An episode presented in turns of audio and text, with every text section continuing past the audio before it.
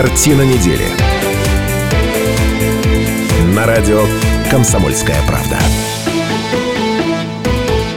девяносто один и пять эф эм в Иркутске, девяносто девять и пять в Братске, сайт ка пэ точка ру из любой точки мира, сайт радио ка пэ точка ру из любой точки мира, телеканал ТВС. Все это радиостанция «Комсомольская правда». Все это программа «Картина недели». Меня зовут Наталья Кравченко. Здравствуйте, уважаемые наши слушатели и зрители. Сегодня пятница, в любимом городе начало шестого, и мы собрались в этой студии для того, чтобы вместе с вами обсудить главные события семи уходящих дней. Сегодня делаем это в таком составе. Доктор исторических наук, профессор Станислав Гольдфарб. Добрый вечер. Политолог и публицист Сергей Шмидт. Здравствуйте, добрый вечер. И чуть-чуть позже к нам присоединится еще депутат Законодательного собрания Иркутской области Дмитрий Ружников. Но я думаю, никакой... Я уже привык, что Дмитрий Олегович для нас депутат Законодательного собрания, а не какой-то там городской... То я тоже не спотыкаюсь, да, да? Депутат Законодательного собрания. Я его, правда, комитет а не выучила. А не какой-то вице-мэр, хотел я сказать. Да, да. Вице-мэр. А, я думаю, ни для кого... Интриги не составляет то, что мы будем обсуждать сегодня, потому что повестка, она, в общем-то, очевидна. И начать я предлагаю... Вот, кстати, любопытно, что вы скажете, уважаемые соведущие. Очень многие мои коллеги в информационных лентах подавали это событие как главное политическое событие года. У меня вот есть вопрос. А все-таки главное ли это? Главное... Это ли главное политическое того, событие как, года? В вихре каких событий мы живем в последние годы, я бы февр... февральское событие во второй месяц года э, вот просто принципиально не называл бы главным событием года. Ну да а ладно. Что речь... это за коллеги? То есть, они выборы президента Российской Федерации я, считают не я главным? Я именно об этом. Я а, и подумала, а. почему назвали главным политическим событием года, если вот грядет большое событие. Ну и так, послание всех, да. Владимира Путина Федеральному собранию. Накануне случилось ежегодное обращение президента страны к парламенту, посвященное положению в стране и основным направлениям внутренней и внешней политики государства. Это все всегда слушают очень пристально, потому что принято считать, да так оно, наверное, и есть. Профессор, вы скрипите. Вы коленями или стулом? Ну, вы уж к микрофону тогда, миленький, если что-то говорите, да? Потому что в этом как раз послании зашито все то, чем страна будет жить, курсы какие-то, векторы определены. Давайте обсудим, какие у вас эмоции и впечатления. Ну, а пока тоже еще процитирую коллег, то, как уже обозначили, да, что это было послание про будущее, про долгосрочное будущее. Давайте я начну. Давайте. Вообще в традиции России... Ну, лекции по истории в этот раз в, прогр... в послании не было. не было. Я благодаря вот этой фразе твоей об этом подумал. Что-то вчера мне это в голову не пришло. Да. По российской традиции, по традиции, хотите, русской традиции, подобного рода мероприятия были всегда. И я этот, это послание сравниваю со съездом победителей... семнадцатый съезд вэ ка пэ бэ. Которые расстреляли потом. Расстреляли потом в другое время. Станислав вот. вообще-то умеет. умеет провести аналогии. Потому, да. потому, потому что на семнадцатом съезде очень много было таких фундаментальных вещей сказано, и эти вещи были выполнены. То, что сейчас произошло вот на этом съезде, на этом, как хотите его назовите, послании, там на самом деле много... такого фундаментального. Во-первых, мне показалось, что там уже не было никакого надрыва. Все было произнесено достаточно спокойно человеком, который держит в руках, ну что ли, не просто там он удачу схватил за хвост, а он держит в руках, собственно говоря, вот все рычаги, которые определяют развитие не только нашей страны, но и вообще мировой ситуации. На фоне, так сказать, достижения главных результатов пока в эс вэ о, не нужно было бряцать новыми ракетами, сарматами, и так всем все понятно. А про... Прозвучало, тем не менее. Ну, прозвучало на всякий случай, чтобы не забывали. Но это не педалировалось так, как это было на прошлом выступлении. Я прошу прощения, это очень важно, потому что тут некоторые комментаторы... Комментаторы, по-моему, этого не заметили. Он там дважды обыграл то выступление. Точнее, обыграл один раз, когда он сказал про западных, так сказать, партнеров бывших. Они думают, что это мультики. Ну, это да. Это явно намек на предыдущие. На те мультики. Вот. Мне кажется, что, ну, во-первых, с точки зрения такой структурной, политологической, публицистической, все сделано было настолько грамотно, что вот иногда же не надо напугать, кричать, чтобы напугать, или свое мнение, так сказать, высказать таким образом, чтобы оно не имело никаких альтернатив. Здесь было сказано все достаточно четко. Это первое. Второе. Я следил за лексиконом. Лексикон был не агрессивный в этот раз. Слова были достаточно такими добрыми, обтекаемыми. Они, безусловно, вместо тревоги вселяли какую-то надежду на то, что все закончится для государства нормально. Самое главное, что я услышал в этом послании, то, что, о чем я всегда говорю, Россию невозможно победить. Ну вот в мире есть теплые страны, есть страны, в которых сайра водятся, в которых расколотку делают, в которых там пиво хорошее варят. Россия страна, рождена такой страной, так исторически Господь, видимо, послал ей такую, так, такую мотивацию. Она не может быть побеждена, ну просто потому, что она огромная. Вот если Россию там наложить на карту мира, то там будет в этом месте рыбу делают, в этом месте пиво варят, в этом месте снаряды делают. То есть профессор, у нас у вас пятница вечер? Все. Да, пятница вечер. А что? Ну, я в восторге от, я в восторге от этого послания. Мне стало спокойно, я сейчас на позитиве. Вот такое мое мнение. Угу. Но мы по пунктам пройдем еще какие-то посылы и тезисы, все это поразбираем, пока в общем и целом, Сереж. Даже не знаю, с чего начать. Ну, давайте оттолкнусь от того, что Станислав Ильич сказал, только другими немножко словами. Послание имело, на мой взгляд, однозначно психотерапевтический характер. Несмотря на то, что ну, все послания Путина всегда с цифрами, всегда с какими-то предложениями деловыми, несмотря на то, что как бы формально это по форме, что называется, некий деловой документ, это самое психотерапевтическое послание, которое я вообще слышал за все годы, десятилетия политика по имени Владимир Путин. Я объясню, почему. Все-таки, ну, давайте Нас не будем успокоить. сбрасывать со счетов, что два года страна находится в состоянии стресса. Мы все нормальные люди в России. Россия нормальная страна. И любая страна, проводящая то, что мы называем специальной военной операцией, естественно, находилась бы в состоянии тревожности, стресса. Причем я имею в виду не какие-то конкретные семьи, а просто общество в целом. И вот в этой ситуации, ну, согласитесь, мне кажется, тут многие ожидали, что он все послание посвятит специальной военной операции. Значит, ее там перспективам. По-моему, даже слово Авдеевка не было произнесено ни разу, хотя это главный географический пункт, который упоминался в последних вот сводках с театра с СВО.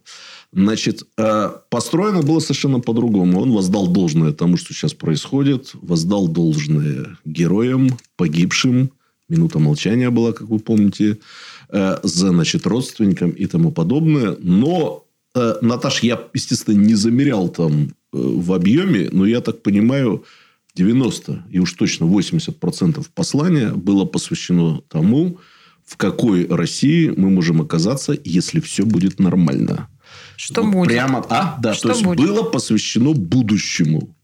И мне кажется, что если бы вы были политическими консультантами, и вас президент спросил бы, вот о чем бы вы хотели услышать, мне кажется, что все сидящие здесь в студии сказали бы, а вот расскажите о том прекрасном будущем, которое нас, возможно, ожидает. И это сработало, мы видим, перед собой Станислава Иосифовича, на которого это сработало. Он уже в этом признался. Он на позитиве, да, как на, он сказал. Да, Наташа, если в этом не признается, мы попросим ее в этом признаться. А я, в свою очередь, хотел бы сказать о том, что это послание было во многом адресовано и так называемой западной, если угодно, вражеской аудитории. И смысл здесь тоже совершенно психологический. Мне кажется, мы вступили в такую фазу конфликта, когда очень важно демонстрировать уверенность в себе и уверенность в своих силах. Это касается наших противников. Понимаете, да, о чем идет речь? Вот кто покажет большую уверенность, э, тот усилит свою позицию на будущих, грядущих, неизбежных переговорах. Вот я, естественно... Ну, не естественно, но я не пересматривал послание второй раз. И, честно скажу, не собираюсь этого делать. Но я от начала до конца посмотрел э, все это. И мне кажется, что Путин прекрасно это понимает. Показывал, насколько он уверен в себе как политик. Насколько российское общество может быть уверено в себе как общество. И в нем тоже. Да, и в нем тоже. И че уж, давайте, опять же, назовем вещи своими именами. Люди в зале, ну, которые не дремали, по крайней мере, а слушали и чувствовали, что на них наезжают камеры, они тоже показывали в том, что они уверены и в себе, и в президенте. Знаешь, сейчас должны выйти вот, уже из эфира. Вот это меня... некий шаг на невидимой шахматной доске, да, когда вот ферзь пошел, игра в уверенность. А у меня пример из моего вида спорта. Это перед поединком боксеров Стердам дуэт взглядов. Ну, и ты должен демонстрировать уверенность Отличная в своих аналог. силах. Да? Такая, такая пришла на ум аналогия. Оно и было. У нас да. пару минут перерыв. Вернемся в студию и продолжим обсуждать послание президента Федеральному собранию. И еще, конечно, поговорим о том, какие перспективы были обозначены для Иркутской области. Все это через две минуты. Картина недели. На радио «Комсомольская правда».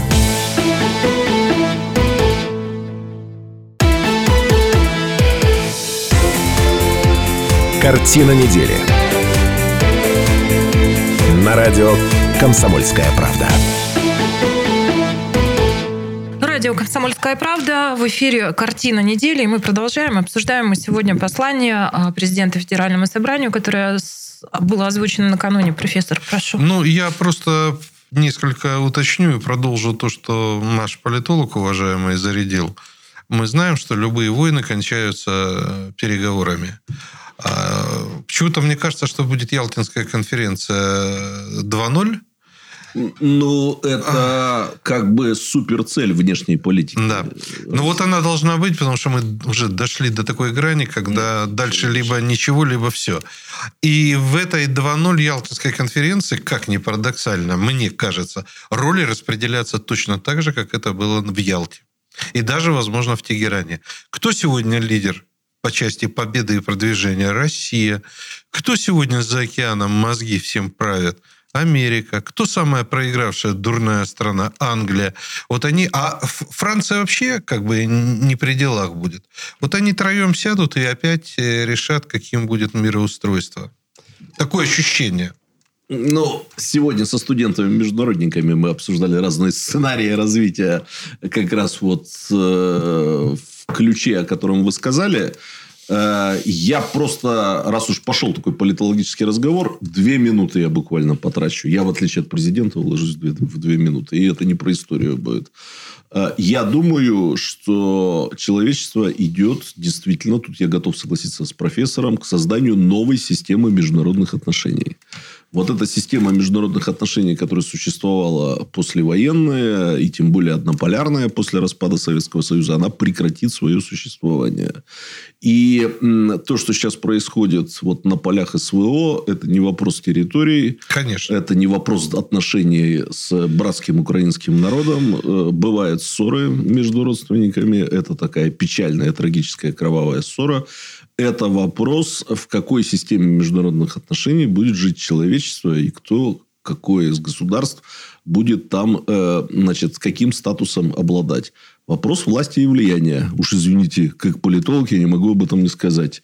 Политика – это борьба за власть и влияние. Про добро и зло можно чаще всего забывать, когда речь идет о политике. Ну, Станислав Ильич, там Китай, конечно, будет тоже а он принимать далеко. участие. Он далеко. В глобальной конференции. А у нас будут свои макрорегиональные секции. Но дело в том, что, как я понимаю, где-то с середины нулевых годов Путин поставил перед собой цель вот просто э, существенно трансформировать э, систему международных отношений. А система международных отношений, она фиксирует определенный расклад сил. Вот так тоже в истории всегда было. Вот, к большому сожалению, я, поверьте мне, говорю об этом действительно с большим сожалением, наша соседняя братская страна оказалась вот такой разменной монетой в глобальной действительности. Но я просто хочу еще раз подчеркнуть, что у нас, у него, у Путина сильная позиция. Он на сильном старте находится, потому что точно так же, как и во время Великой Отечественной войны, у Сталина была сильная позиция. Все-таки мы освободили Европу. А сейчас пятьдесят две страны или сколько там пытаются нам доказать, что они сильны, но у них пока ни черта ну, не получается. Я дал себе слово больше прогнозами не заниматься после значит, всяких разных турбулентностей. Но намерение анализировать можно. Не будущее прогнозировать, а намерение прогнозировать. Анализировать. Но намерения России таковы. И, как мы видим, президент находится в форме, так сказать, намного превосходящей физической форме, я имею в виду, своего главного контрагента господина Байдена. По-моему, и собирается обоих играть, что называется, в долгую, да. Ну, давайте послушаем, как послание прокомментировал руководитель региона. Записали звук в гостином дворе, поэтому по качеству, может быть, будет не оно, но, тем не менее, мысли понятные. Игорь Кобзев. Вы знаете, это стратегическая задача, задачи даже для региона, потому что неоднократно в наш регион звучало послание Соли Химфром, КЦБК, Озеро Байкал. Это новый туристический планируемый такой комплекс «Байкальская Слобода». И очень много вопросов было связано с экономикой нашего региона. Мы регион добывающий, имеющий большие залежи полезных ископаемых.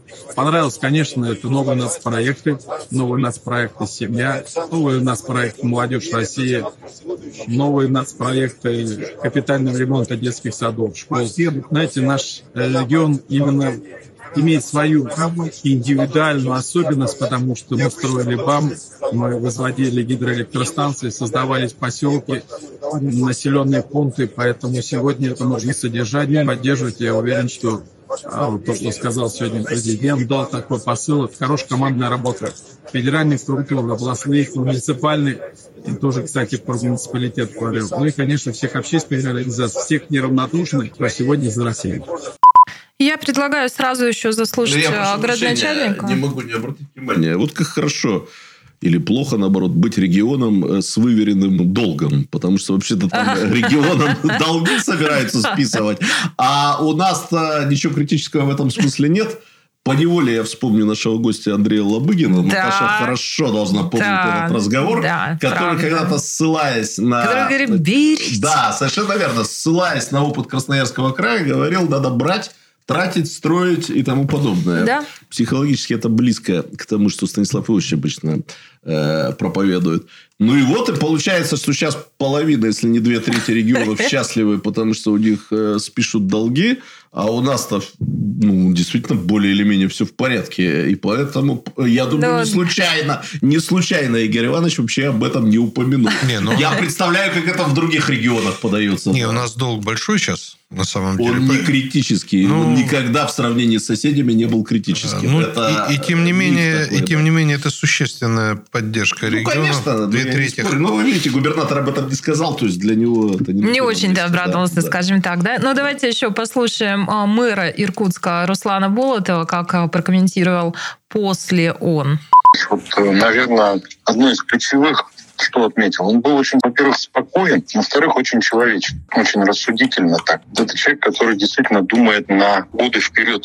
И вот не было ни грамма невзвешенности, это вот все опора и уверенность в том, что то, что он делает, это идет от народа, и, соответственно, он волю народа излагал сегодня во многих позициях. Это раз. Второе, безусловно, он говорил о суверенитете страны не только в сфере. Вот, наверное, что важно, он впервые вот очень четко обозначил приоритеты суверенной экономики. Это прямо четко было в послании видно. Третье, он очень четко сформулировал задачи для формирования нового общества в плане подготовки и упора на молодежь. Это новые национальные проекты. По факту он озвучил новые приоритеты в национальных проектах. Это и кадры, это и фундаментальная наука, это и приоритеты с точки зрения рождаемости, каким образом помогать стимулировать в этом направлении государственную политику. И, наверное, один из ключевых моментов, который я бы отметил, ряд тех программ, которые мы действительно всегда считали и считаем огромным его по достижениям в плане сделанного для людей. Это продление комфортной городской среды, это продление переселения из ветхого аварийного жилья, это проекты «Чистый воздух», это проекты «Чистая вода», нас касающиеся напрямую, это проекты, связанные с по обновлением подвижного состава. В общем, приоритеты для президента все те же, но с добавлением на самом деле нового оттенка — это именно суверенитет и упор на внутреннее производство. Вот если вот в сухом осадке коротко, это так. Мэр Иркутска Руслан Болотов. Прошу. Я из общих характеристик, с вашего позволения, еще добавлю. Выпало из головы, а Станислав Иосифович вспоминал послание шестилетней давности. И я собирался в эфире рассказать одну историю. В ней так заочно будет присутствовать наш с Наташей хороший товарищ, мой друг. Шесть лет назад, когда, откровенно говоря, всяким разным политологам вроде меня казалось... Путин перед выборами сделает такое послание про улучшение жизни, про рост там, качества жизни, про увеличение зарплат. А он показал ракеты. Помните эту историю, да, в две тысячи восемнадцатом году. И, честно сказать, вот мы с нашим товарищем обсуждали и думали, что это ошибка. Потому что у людей это запрос на рост уровня жизни, а тут какие-то ракеты. А потом выяснилось, что это подействовало на общество таким образом, что довольно много людей, которые собирались голосовать за Грудинина, ну, для того, чтобы показать, что они не всем довольны, они, придя на избирательные участки, я видел таких людей собственными глазами, мне показывали записи фокус-групп. Ну, как-то в последний момент думали, черт побери, как один там сказал, нас же все хотят разорвать в этом мире, давайте-ка лучше за Путина. Ну, то есть, это вот сыграло. Тогда, как вы понимаете, никакого СВО не было. И более того, в две тысячи восемнадцатом году тогда, ну, про пенсионный возраст не буду, а да, грустно, да. Чемпионат мира по футболу прошел. А ракеты показали перед этим.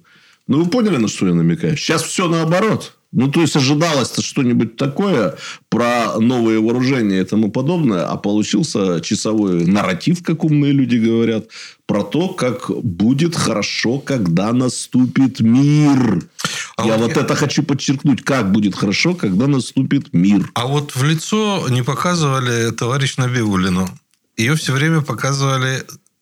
анфас. Ну, она... Э, э, настолько тонким политологическим анализом я еще не владею. А дело, в, а дело в том, что там же все время речь о деньгах в итоге-то шла, о возможностях. Да, да, да. Силуанова показывали. У него вечная такая маска на лице, что типа деньги есть, но денег нет. Ну, это нормально для... Да, ну, для министра Набиулину финансов... ловили ухом, я бы так сказала. То есть, а Набиулина сидела вот в анфас и как-то... Не время новостей. Время новостей. Вернемся и продолжим. Картина не недели. На радио «Комсомольская правда».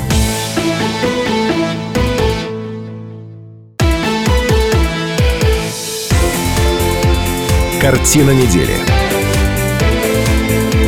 На радио «Комсомольская правда». девяносто один и пять эф эм в Иркутске, девяносто девять и пять в Братске. Сайт ка пэ точка ру из любой точки мира. Сайт радио ка пэ точка ру из любой точки мира. Телеканал ТВС. Это все радио «Комсомольская правда». Меня зовут Наталья Кравченко. Еще раз здравствуйте. А «Картину недели» сегодня ведут доктор исторических наук, профессор Станислав Гольдфарб. Добрый вечер. Политолог-публицист Сергей Шмидт. Здравствуйте. И к нам должен присоединиться вот в ближайшее время депутат Законодательного собрания Иркутской области Дмитрий Ружников. И все вместе, и вместе с вами, кстати, двести восемь ноль ноль пять. Что думаете вы? Обсуждаем ежегодное обращение президента страны к парламенту, где докладывается о положении дел в стране и рассказывается об основных направлениях, вот куда мы движемся. Шмидт, тебе президент обещал зарплату поднять опять? Ну, давно пора. Пора? То есть, ты считаешь, пора? Про меня ничего не было сказано, Станислав Ильич. Насколько мужественно Станислав Ильич перенес то обстоятельство, что в послании ни разу не было упомянута «Комсомольская правда». Главное, что там редактор наш присутствовал. Все, Главное, все в порядке. Хлебопеков тоже, правда, не упоминали. Ну, ладно, давайте к посланию, да, к некоторым его тезисам. Так, планы большие. А, кстати, обратили вы внимание, я обычно как-то подсчитываю, в этот раз не считала, но как шутил президент. Да? Бросай пить, вставай на лыжи. Но он шутил он не так, как обычно. Опять же, у него были такие добрые бытовые шутки. Не было уже мочить сортири. Никого прирезать нужно, да, не обещал. То есть, я еще раз говорю, такое мирное послание было, созидательное. Съезд победителей. Еще раз, это... Ну, ладно, не буду повторяться. Это... Терапевтически. Это политик, который умеет реагировать на запрос. А вот... То, что либеральная интеллигенция никак не может понять, а то, что Сергей Федорович ей объясняет, это уже двадцать с лишним лет, что надо прислушиваться к запросам общественным, а вот смотри, и реагировать на это. А вот смотри. А, а этот умеет. Вот, вот послал нам Господь же человека, где его готовили, который умеет. Где? Мы же помним... В сериале ГДР его готовили. Да. Я тогда не смотрел, но все, все обсуждают, да. Ну, вот забавно, что нам повезло-то. В отличие от Америки. Поехали. Планы большие, расходы тоже. Президент России Владимир Путин в своем послании Федеральному собранию анонсировал запуск нескольких новых национальных проектов. Мне кажется, перво-наперво говорили про проект «Семья». И говорили о том, что нам прямо быстро, срочно и всячески нужно в стране увеличивать рождаемость. И э, мероприятий тут этот э, нацпроект предусматривает э, три горы от... Э, ремонта женских консультаций до мер поддержки и семейная ипотека, и семьи многодетные, меры поддержки усиливаются. Главный надо вопрос, рожать. Да, надо рожать. Но главный вопрос, я вначале столбиком записывал, сколько денег на какую программу. Мне хотелось эту искомую цифру-то... Наш-то, наш-то. Верен вот. Себе. Знал Комсомольскую правду. Да, там много триллионов угу. обещано. Но я понял, что деньги есть, поскольку тут же было сказано, что пора, значит, с богатых больше брать. Угу. Налоговая система фискальная, видимо, изменится. А потом еще в одной передаче слышал, как один человек сказал, да, я, говорит, три триллиона вам сейчас. Слушайте, вот найду в сию минуту, сократив военный бюджет. Мы сейчас поговорим, но давайте для истории все-таки отметим один момент в, этой, в этом послании. В конце концов, я не придумываю, это президент сказал. Самым неоднозначным, как мне кажется, в этом послании стало то, что он, обращаясь к элитам, mm-hmm. выходцам из девяностых mm-hmm. годов, сказал о том, что пора вам на пенсию уходить. У нас теперь другая, нас теперь элита, другая элита будет. Да.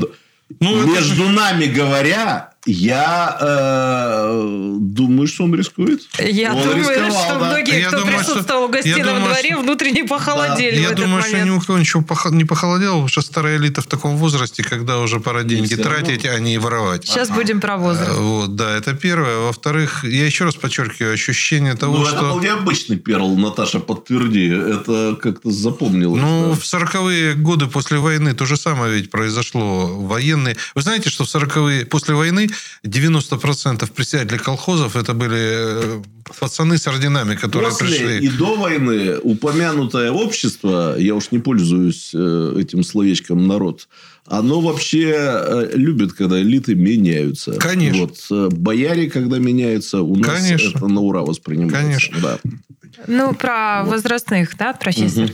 Еще один нацпроект «Продолжительная и активная жизнь». Он нацелен на улучшение качества жизни людей на сельских территориях и регионах, где продолжительность жизни ниже, чем в среднем по России. А дальше цифры. Вы же любите, профессор, про цифры, но тут не про деньги, да, и, иные цифры. К тридцатому году ожидаемая продолжительность жизни должна составить семьдесят восемь лет, в дальнейшем выйти на показатель восемьдесят. Вы со Шмидтом купите скакалку, прыгайте, иначе ни хрена у вас продолжительности не будет. Занимайтесь этой физической подготовкой. Почему ГТО скакал? Будете сдавать. Почему скакал? По скакалке? Ну, а что ты купишь? Э, беговую дорожку, она у тебя будет стоять, ты будешь на нее вешать шапку. На ней великолепно сушатся джинсы. Да, джинсы быстро. Будешь сушить. Это же не для этого. Неизвестно, как работает, но беговая дорожка, вот мгновенно но, сохнут удобно, джинсы на ней. Да, да, да. Да. А скакалка это про то, что, Сережа, это нам с тобой посредством. Ну, да, ну какой-то снаряд ну, да, для намекал. Активности. Ну, хотя... В секонд-хенде, может, скакалки продаются. Я... Сэкономить хоть чуть-чуть. Хотя на может... гамбургер. Хотя, может быть, на двоих. Может, того, тебе довольствие и повысят. Президент сказал, что преподавателям высшей школы пора, пора уже пора? повысить. Да как кто с этим спорить? Ну, все Если сейчас нас не заставят написать письмо президенту с просьбой «Нет, мы не хотим повышения заработной платы, отдайте». Ни в коем случае. Отдайте лучше да, журналистам «Комсомольской правды». Ну, «Комсомольская правда» все в порядке. Кто работает, тот и ест. Да нет, ну прекрасные слова были сказаны. И судя по тому, вот для меня показательный очень вот этот национальный проект по расселению аварийного жилья. Нет, я если там правильно уловил, такого, кстати, тоже раньше не было. Там же речь шла о том, что есть более кризисные регионы. И это, ну, я уж назову вещи своими именами, традиционные русские регионы. Не российские, а русские. То есть, это вот, ну, как мы это назовем, северо-запад, да? Ну, европейская да, часть. Да, европейская, среднерусская возвышенность.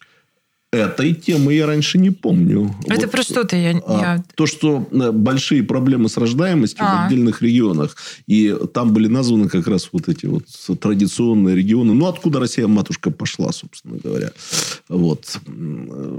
Она, правда, пошла из Киева, как нам опять же объясняют. Ну, вот, если не брать Киев, то она пошла из этих регионов. Нацпроект здесь, мне кажется, уж особенно иронизировать не приходится, потому что, мне кажется, это большая проблема. И И это проблема для всех вообще сфер. Это нацпроект «Кадры», призван помочь в обучении и профессиональном развитии граждан для экономики страны. Кадровый кризис – самый большой на сегодня вызов для, для дальнейшего развития страны. Тут уж, мне кажется, действительно, потому что кадры – это во всей... во всех сферах проблемы. Я не знаю, вот как оценит наш соведущий, который по телефону к нам присоединяется, как вот с кадрами дела обстоят, например, там в депутатском корпусе, все ли кадры высококвалифицированные. Юдин Сергей Леонидович с нами. Спасибо. Здравствуйте. Добрый день, добрый вечер. Рад вас всех слышать. И мы вам. Здравствуйте. Да, э, спасибо, что обсуждаете, наверное, для всей страны важное послание. Я бы хотел остановиться на э, двух э, позициях, о которых заявил президент страны, которые, мне кажется, напрямую касаются вот города Иркутска, его э, продвижения и развития вперед. Это первое, это обновленная или новая программа по расселению ветхого и аварийного жилья. И это э, развитие программ на сохранение культурного наследия. Вот на предыдущих посланиях, на этом послании я записывал свой вопрос по объектам, э, которые ни в одну программу не попадают. Это объекты культурного наследия, в которых проживают вот простые наши люди, которые не имеют ни воды, ни отопления, ни канализации, ничего. И вот я думаю, что вот если все это случится, то город просто вот зацветет. Это как раз вашего округа тоже касается в огромнейшей это, степени. Да, да это напрямую, я понимаю. Напрямую. Да. И, Сергей Леонидович, не могу вас не спросить. Шмидт тычет меня локтем сейчас в бок и говорит, спроси у него, он пойдет на выборы осенью. Вы пойдете на выборы осенью? А, я... авторитетно, официально заявляю, а я пойду. Потому что начато очень много, заделов очень много, проектов очень много, их нужно доделать. Первый большой, я вам скажу, какой это, второй этап нашей любимой улицы Карла Маркса. Это остров Юности, это набережная, это город, это вот как раз работа с памятниками, это расселение. Это вот как раз та работа, которая вот сейчас... вот, вот Сергей вот, Леонидович, да. Я, извините, что перебиваю, мне важно об этом сказать. Тут случилось важное событие в моей жизни. Я, наконец-то, прописался в том месте, где я живу. То есть, прописался в вашем округе. Теперь поэтому... он будет жалобы вам писать. Нет, этой осенью Искренне я намереваюсь вас за вас проголосовать, наконец-то, по-настоящему. А дальше от Шмидта пойдут просьбы. Уже собственноручно. Поэтому приветствую ваше решение. Теперь у нас два самых несчастных депутатов. Это Кудрявцев, на чем округе проживаю я, и Юдин, потому что к нему заехал Шмидт. Ну, а к нам в студию заехал Дмитрий Ружников. Сергей Леонидович, я должна с вами... Ой, боже мой... Все, Сергей Леонидович, Ружников с тортом пришел для меня, поэтому я прекращаю все, тут же ведение программы. Обнимаю вас, Она потеряла к вам Спасибо. интерес. Спасибо, Сергей Леонидович. Ага. Спасибо Удачи. вам. Ну, на самом деле мы прощаемся с Сергеем Леонидовичем и, и с вами, уважаемые слушатели и зрители. У нас большая перемена. Обычно профессор пьет пустырник в это время, а теперь будет, наверное, чай с тортом.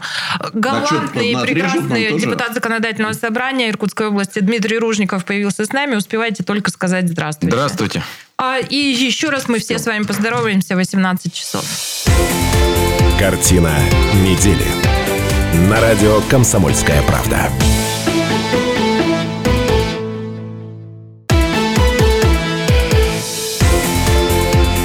Картина недели. На радио «Комсомольская правда». девяносто один и пять эф эм в Иркутске, девяносто девять и пять в Братске, сайт ка пэ точка ру из любой точки мира, сайт радио ка пэ точка ру из любой точки мира, телеканал ТВС. Все это радиостанция «Комсомольская правда». Картина недели продолжается. Мы вышли из большой перемены. Меня зовут Наталья Кравченко. Еще раз здравствуйте, уважаемые, обожаемые слушатели и зрители. двести восемь ноль ноль пять, телефон прямого эфира. И у нас вот депутат Юдин побывал в эфире. Да? Юдин молодец, ко всем городским депутатам, и не только городским обращаюсь, будьте как Юдин. Все время бесплатно наш эфир пользует. Ну и для вас, уважаемые слушатели и зрители, конечно, не факт, это, что это, радуется, это, радуется Станиславу Васильевичу. Причем мы, когда я его прихватил, двести восемь ноль ноль пять. Юдина прихватить грозится доктор исторических наук, профессор Станислав Гольдфарб. Добрый вечер. А, политолог и публицист Сергей Шмидт. А что ты тоже... А вот, что ты смеешься? Ну, а чего ты взял одеваться? А Вы знаешь, уже по Юдина смех, пошли, что ли? Смех без причины признак. Сереж, я поздоровайся. Одеваться? В смысле, куда одеваться? Ну, Гольдфарб уже ринулся вот прихватывать Юдина, и ты вроде как с ним. А, да? Я всегда с профессором. Было бы и славно, да, если бы вы ушли оба, потому что а, один из любимейших моих соведущих сегодня вместе с нами депутат Законодательного собрания Иркутской области Дмитрий Ружников. Еще раз здравствуйте. Добрый вечер. Тема для обсуждения все та же. Послание президента Федеральному собранию. Какие-то аспекты мы уже разобрали. И, наверное, Дмитрий Олегович, вам сейчас микрофон в общем и целом. То есть мы обменялись мнениями, мудрецы а, рассказали о том, что они услышали, а как что все это... Рассказали, мы глубоко проанализировали. Копнули, Копнули да. Ну, да, некий анализ был. А что услышали вы? Что запомнилось Дмитрий вам? Дмитрий, все умное мы уже сказали. Говори от души. Хорошо выглядит президент у нас. Это уже сказала я. Тоже было, да? Надо было. Надо было раньше приезжать. Ну, мне удалось пообщаться с нашими коллегами из Государственной Думы и с Совета Федерации от Иркутской области.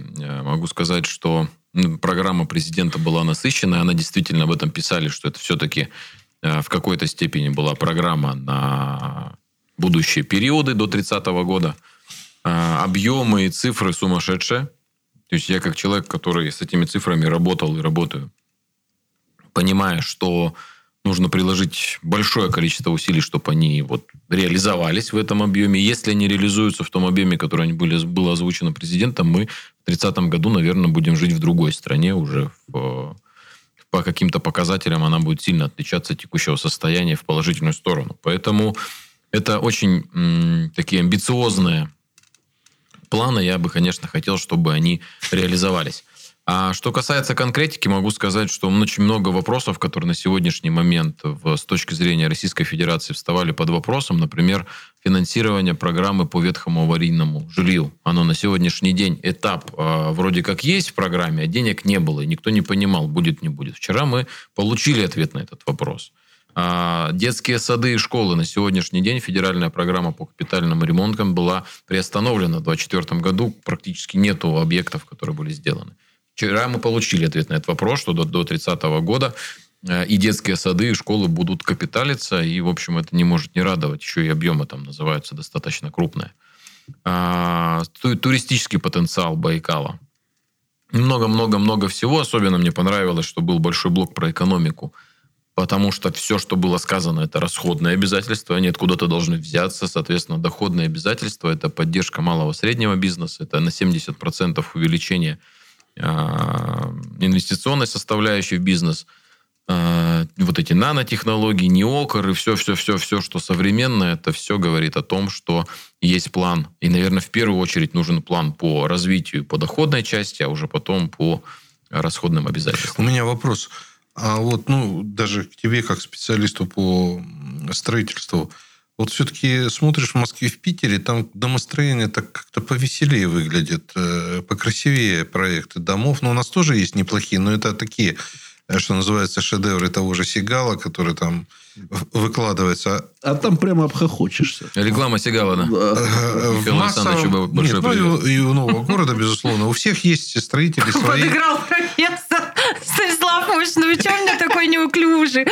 Почему неуклюжий? Я, я живу, вот этот э, офис строил новый город. Нет, ну нас там правда вкусно кормили, кстати. Берите а на меня, заметку, ну, другие меня, строительные. У меня вопрос другой. Усигало? Ну, а что, плохо кормили, что ли?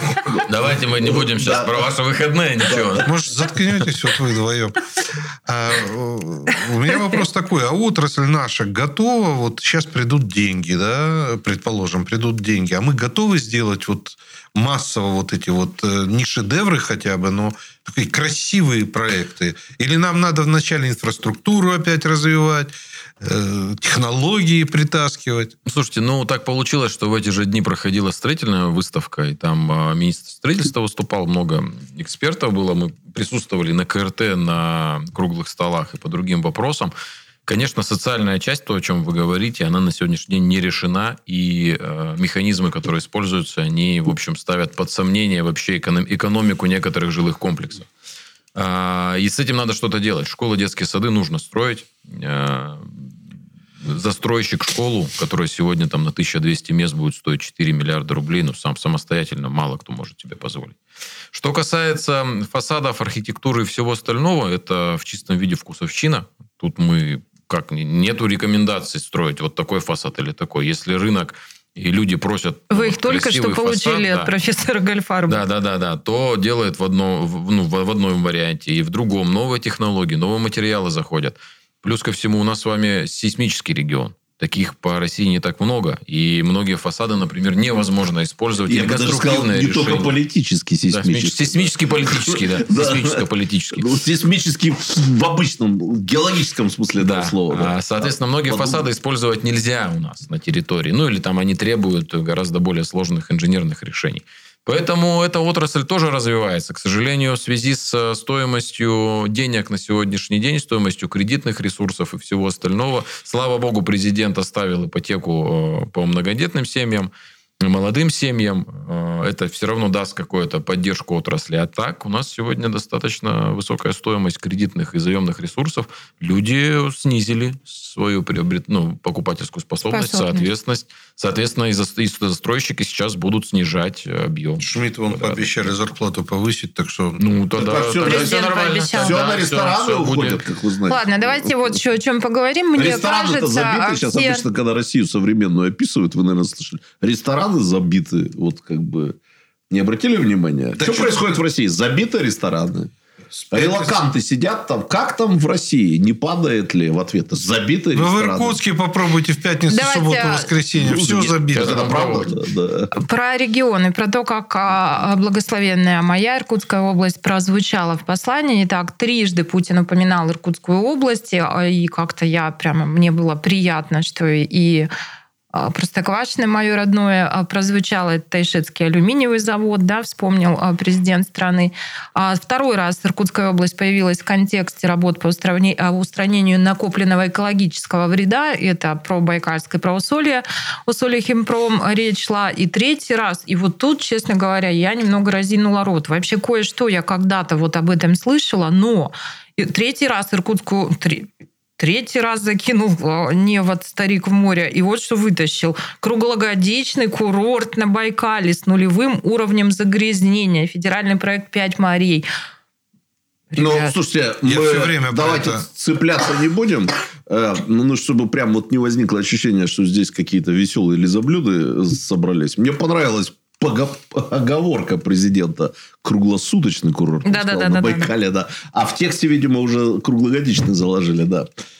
Ну, это так, слово. Я, между Мы прочим, все грешны, да. Если вы помните, я всегда говорил, пускай государство построит нормальный курорт. А, так это дор... проект Станислава. С дорожками, с трамвайчиками. Заметьте, сейчас он про Италию ничего не говорит. Обычно он говорит, вот как в Италии. А Италия еще случай был. Занесут не протокол. Да. Да, да, я да. вас уверяю, что если появится такой нормальный курорт, то вопросы, связанные с экологией, гораздо быстрее решаться будут. Потому что люди увидят, что никто, извините, серить не будет, когда у тебя все будет сделано Сделано под профессор? Ключ красиво. Когда много сель идет, селить. Да. да. Mm-hmm. Ну, так, потому что на самом Спасибо, деле... Дмитрий, а, мы рассуждаем, извини, мы рассуждаем, надо ли бетонную дорогу построить на Ольхоне? Или можно вокруг Байкала ходить вот по этим пыльным дорожкам? Да, конечно... Но... Вот я хочу, знаете, что добавить? Мы президента послушали, понятно, что повестка номер один, и э, э, туризм на Байкале должен развиваться, потому что иначе он все равно хаотично будет заходить, и это принесет гораздо больше Конечно. Проблем. Но позавчера еще проходил в правительстве, в Государственной Думе правительственный час, посвященный атомной энергетике. Приходил Росатом, господин Лихачев там со своей командой докладывал и все остальное. И вот эта новость, которая прошла так мимо, как бы в связи с тем, что президент вещал, да, у нас к тридцатому году, не знаю, совпало так, видимо, планируется строительство, у них новая технология, они изобрели новую технологию бесконечного атома. То есть там жидкий алюминий в фазе охлаждения используется, и атомные реакторы бесконечно практически работают, неограниченный ресурс. И они к тридцатому году хотят выйти уже на... Как это называется? Не сейчас опытный образец строят, а потом уже на продажу уже всем странам. На мощности? На поток. Ну, ну не, там, наверное, сложно мощности будет на делать. Поток. Но, но да, на продажу уже готового продукта. И как по мне, с точки зрения экологии, если без аварий, то атомная энергетика, она ну, максимально экологична. Там нету вообще никаких выбросов, ну, если ты все правильно сделал.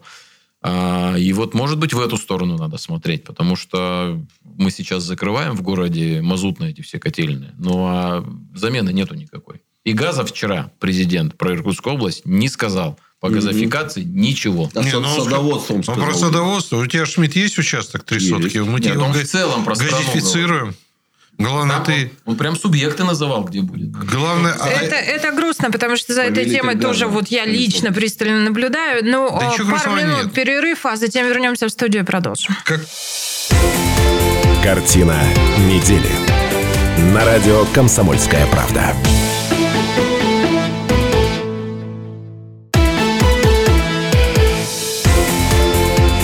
Картина недели. На радио «Комсомольская правда». Радио «Комсомольская правда». Это из студии Шмидт, Гольдфарб и Кравченко. А наш соведущий сегодня депутат Законодательного собрания Иркутской области Дмитрий Ружников. Еще раз здравствуйте, уважаемые слушатели и зрители. Он же не просто депутат, он председатель комитета. Да, да. Там не выучишь. Комитет а, этот вот сказал депутат, да вроде как и нормально. Ну, да, хоть одно слово из названия комитета. Дмитрий Олегович, скажите хоть одно слово из названия. Собственность. А? Комитет по собственности. Ну, так обычно коротко говорят, да. Ну, ладно, давайте пойдем дальше. Мне кажется, достаточно Все подробно равно. Обсудили мы послание президента Федеральному собранию, поговорили а о том, что там. У меня еще мысль. А с весной кто-нибудь поздравил народ? С весной в финале будем друг друга поздравлять. Слушайте, ну вот правда, я мысли. Про эту Байкальскую Слободу услышал вот из уст президента. Понятно, что это идея Станислава Иосифовича. Это, это уже само собой. Это естественно. Вам не кажется, что, товарищи специалисты по неймингу, что название неудачное?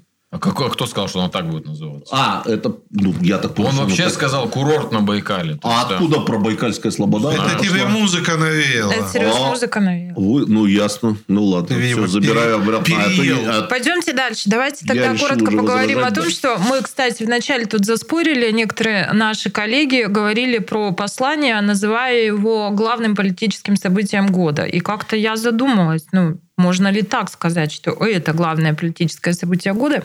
Я к тому, что продолжается выборная гонка. Ну, гонкой давайте не будем это При... называть.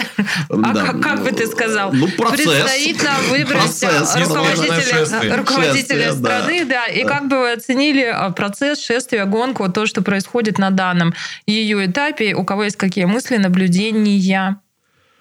Слушайте, ну это тот самый случай, когда я наконец-то готов подписаться под фразой Станислава Иосифовича. Наташа не даст соврать. Он так характеризует любые выборы, которые...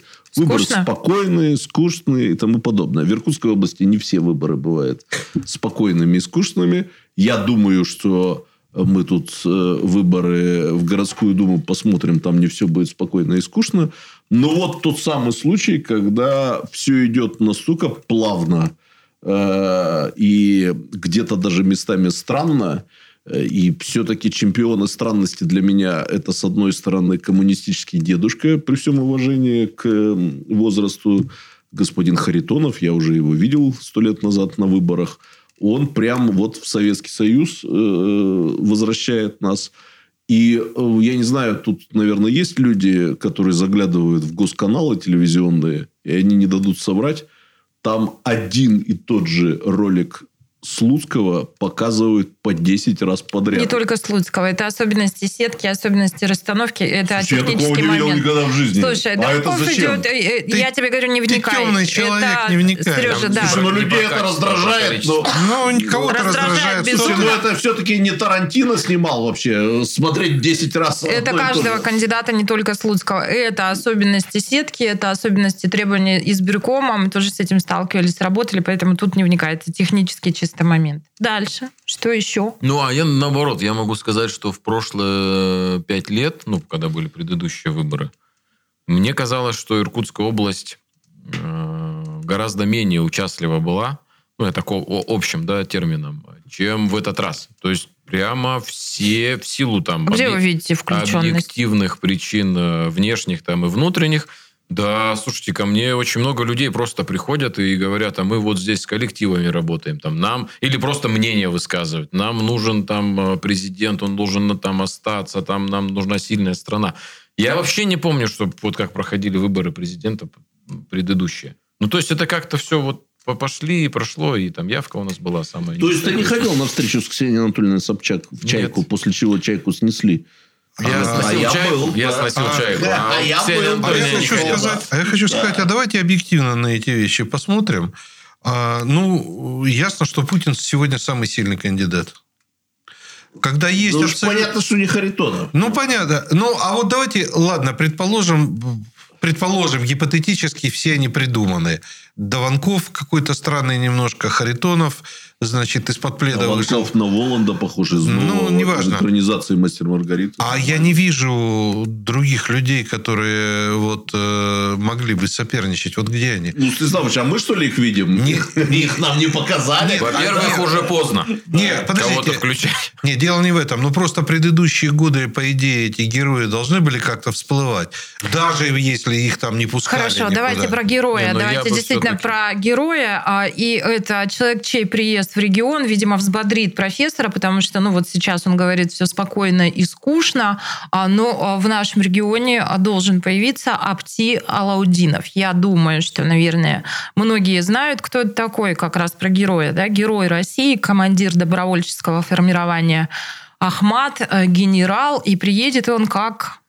Он доверенное лицо. Доверенное лицо Владимира Путина. И а, речь со съезда партии «Единая Россия», где выступал Апти Алаудинов. А, и давайте послушаем, и, может быть, как раз профессор уже сейчас перестанет скучать. Я горд и счастлив, что я являюсь членом команды Путина, членом команды Кадырова, членом команды победителей.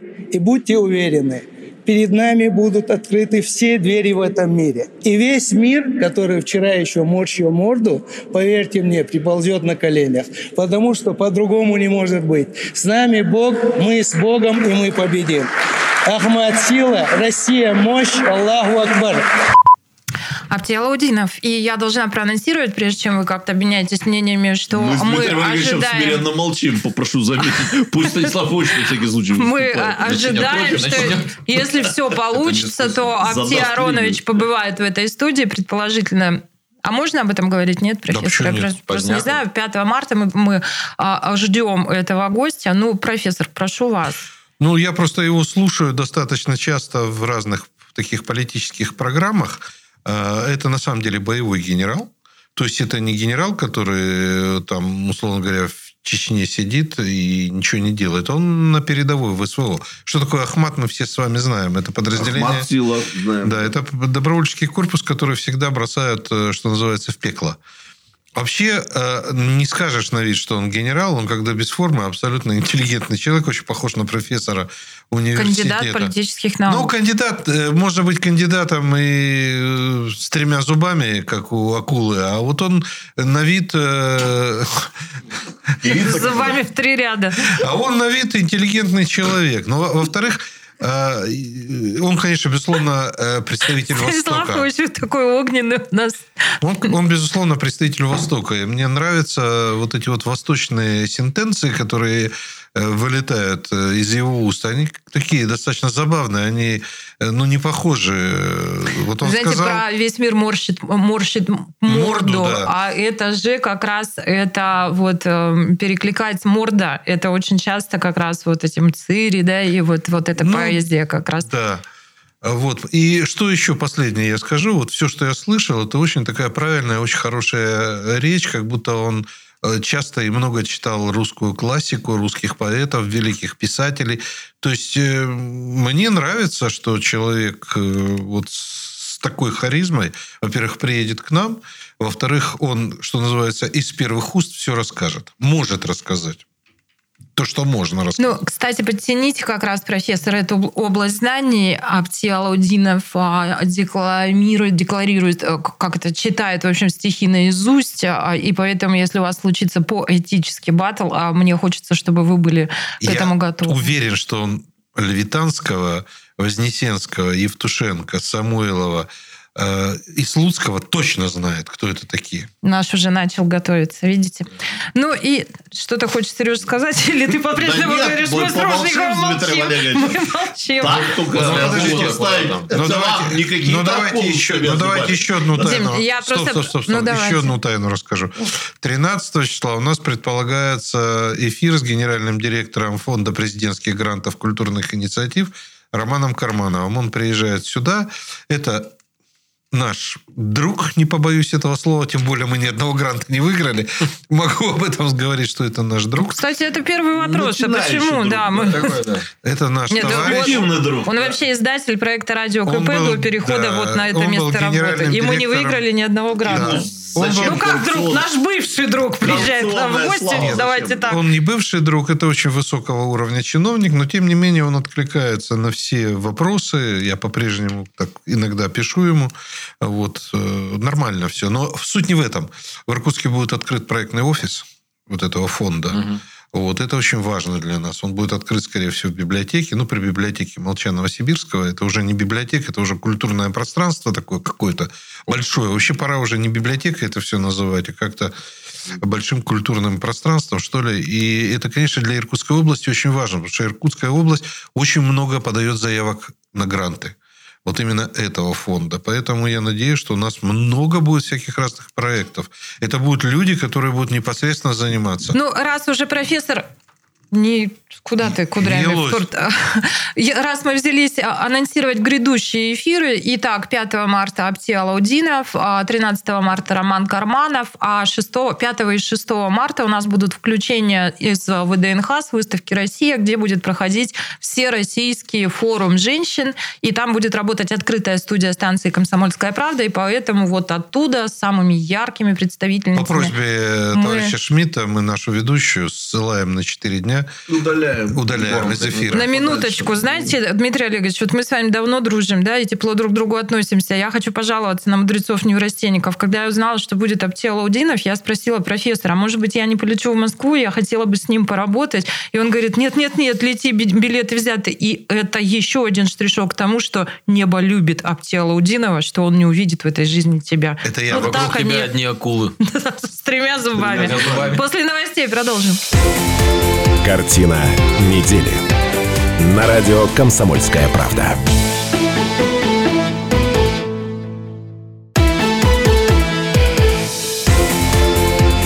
Картина недели. На радио «Комсомольская правда».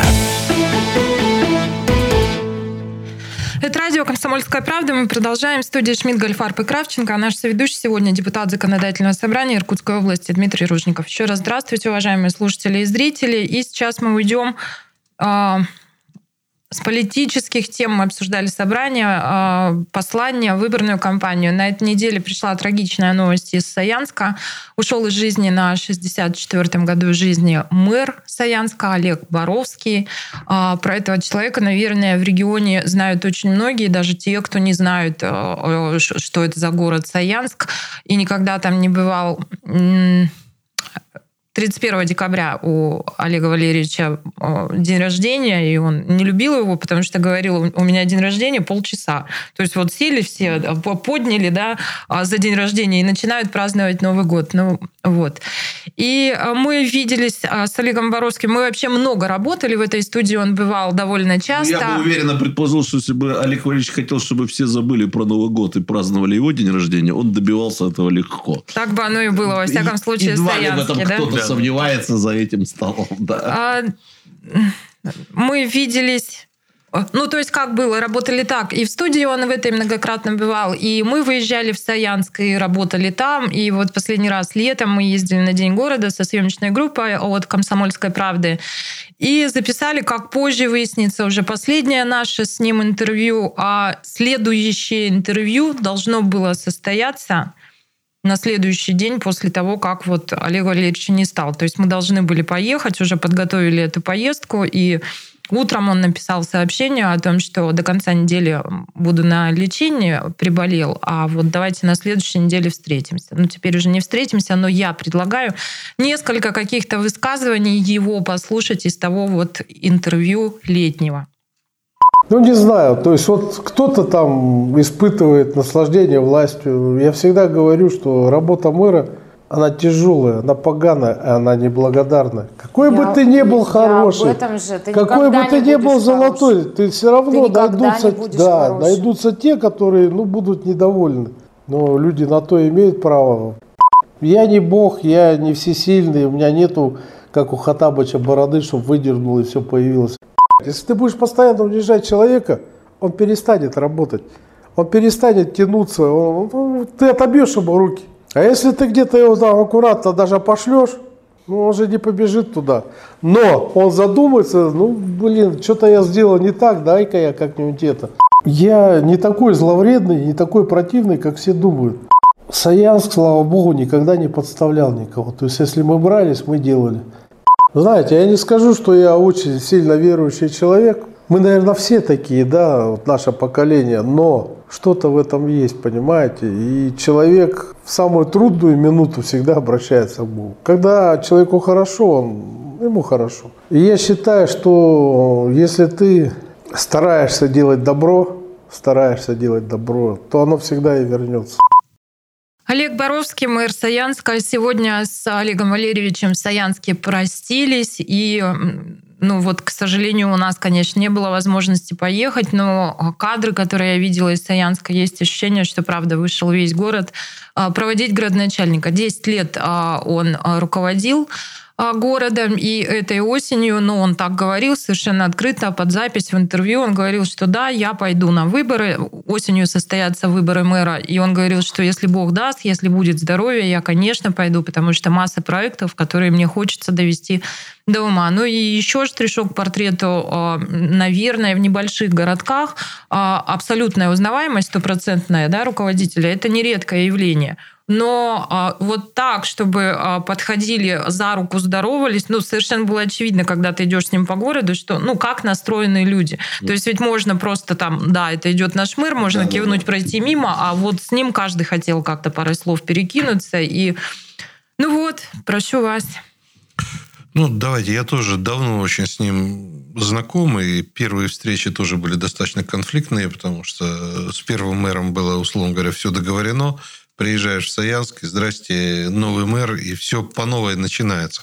Вот, на мой взгляд, Боровский – это как раз э, тип э, политика. Вот всегда говорят, а что мэр – это политик или это все-таки больше хозяйственник? Потому что к мэру любого муниципалитета очень короткая всегда дорожка, и мэр, и заместители мэра, они всегда решают оперативные задачи, которые возникают каждый день. Боровский – типичный политик. С ветерком, с матерком.